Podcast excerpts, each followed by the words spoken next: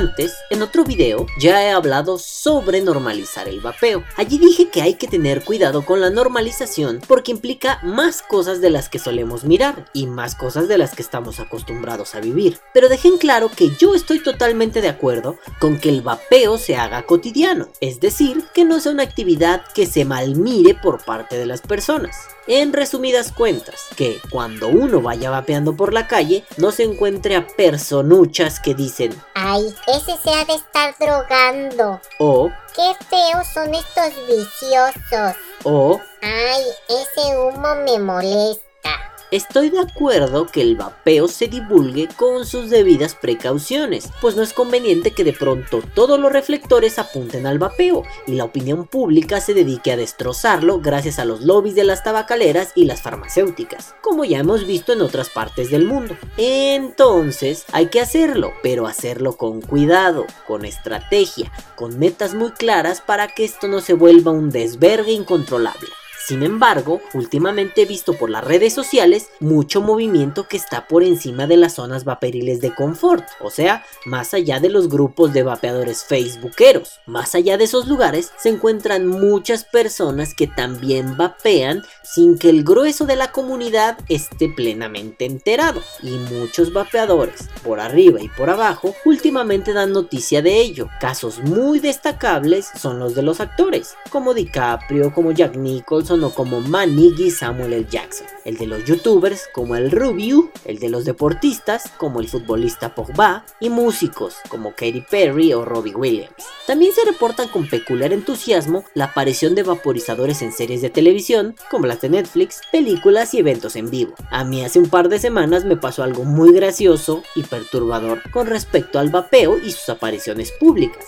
Un buen día, a principios de año, un amigo me pasa un link. Lo que yo hago normalmente cuando alguien me manda un link es abrirlo. Y así he sido víctima de muchos rickroleos y gifs escatológicos. Pero esta vez me detuve a leer cada letra del enlace y me sorprendió.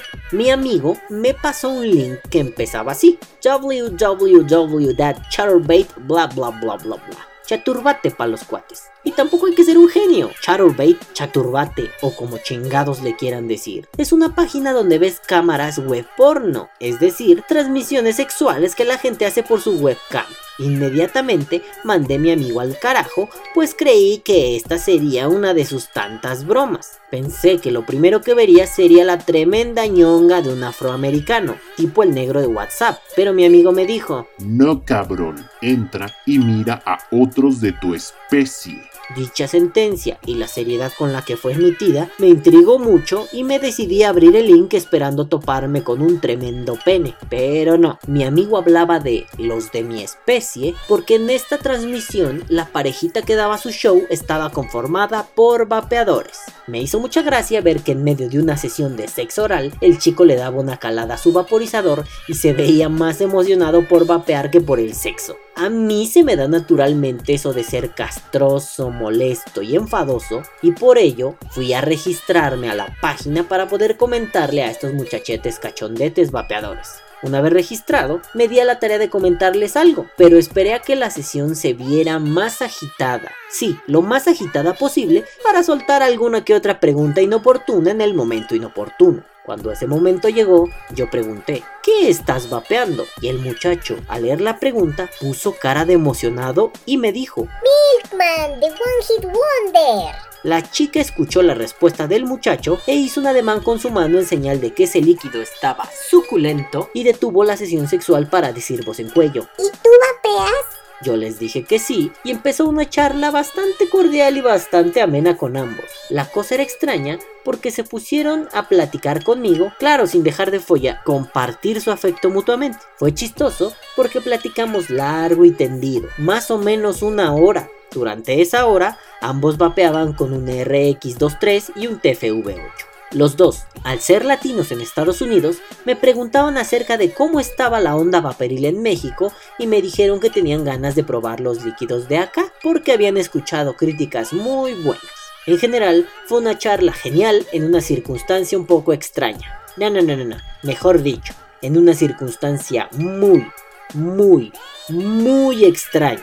Y no ha sido la única ocasión que he visto que el vapeo se ha cotidianizado, aunque sí fue la más perturbadora. Hace un par de semanas vi que en el programa español El hormiguero se hablaría del vapeo. Esta fue toda una experiencia, pues nunca había visto un programa en vivo de la televisión española. Así que fui corriendo a la computadora, busqué un buen streaming y me dispuse a ver ese programa. En realidad ese show me agradaba mucho cuando se hacía en México y me han hablado maravillas del que se hace en España. Así que me senté cómodamente a verlo con atención. Cuando llegó la hora de la verdad, la cosa me decepcionó un poquitín, pues yo esperaba más. Me decepcionó un poco porque el presentador no tenía ni puñetera idea acerca de lo que es el vapeo. Dijo que se iba a presentar trucos con vapor de agua. No sabía nada, a pesar de tener en el set a un vapeador experimentado como Juan Ibáñez. Si tienen duda de quién es, googleenlo, vean vapores nocturnos o entérense un poquito del vapeo internacional.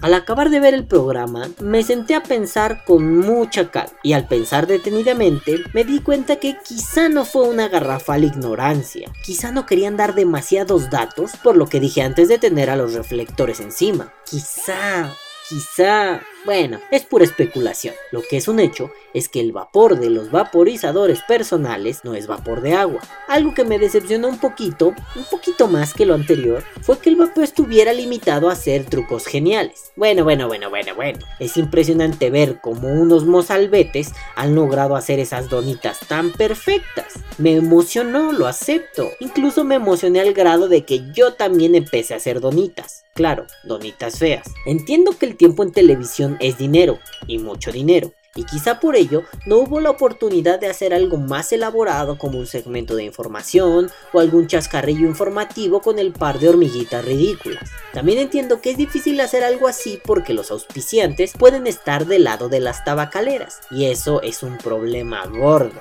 No es ciencia de cohetes, tabacaleras igual a dinero, vapeo igual a choque con tabacaleras. Estas dos cosas en conjunto son la pesadilla de cualquier show televisivo. Si me pongo muy purista, yo debería estar muy enfadado porque se difundió una desinformación. ¿Vapor de agua? ¿En serio? Pero hay que ser inteligentes con sucesos como ese. Me refiero a que es un gran intento. Al menos en ese programa no satanizaron, no estigmatizaron, no dijeron que era peligroso o que los pulmones se te hacían de agua. He visto programas en México donde sí han atacado al vapeo, como la revista matutina llamada Hoy. Por favor, no vean hoy. Para los que no son mexicanos, es un show basura que pretende ser como The Morning Show, solo que deprimente, ignorante y barato. No lo vean, por favor, no, no, no, no, no, no lo vean, no.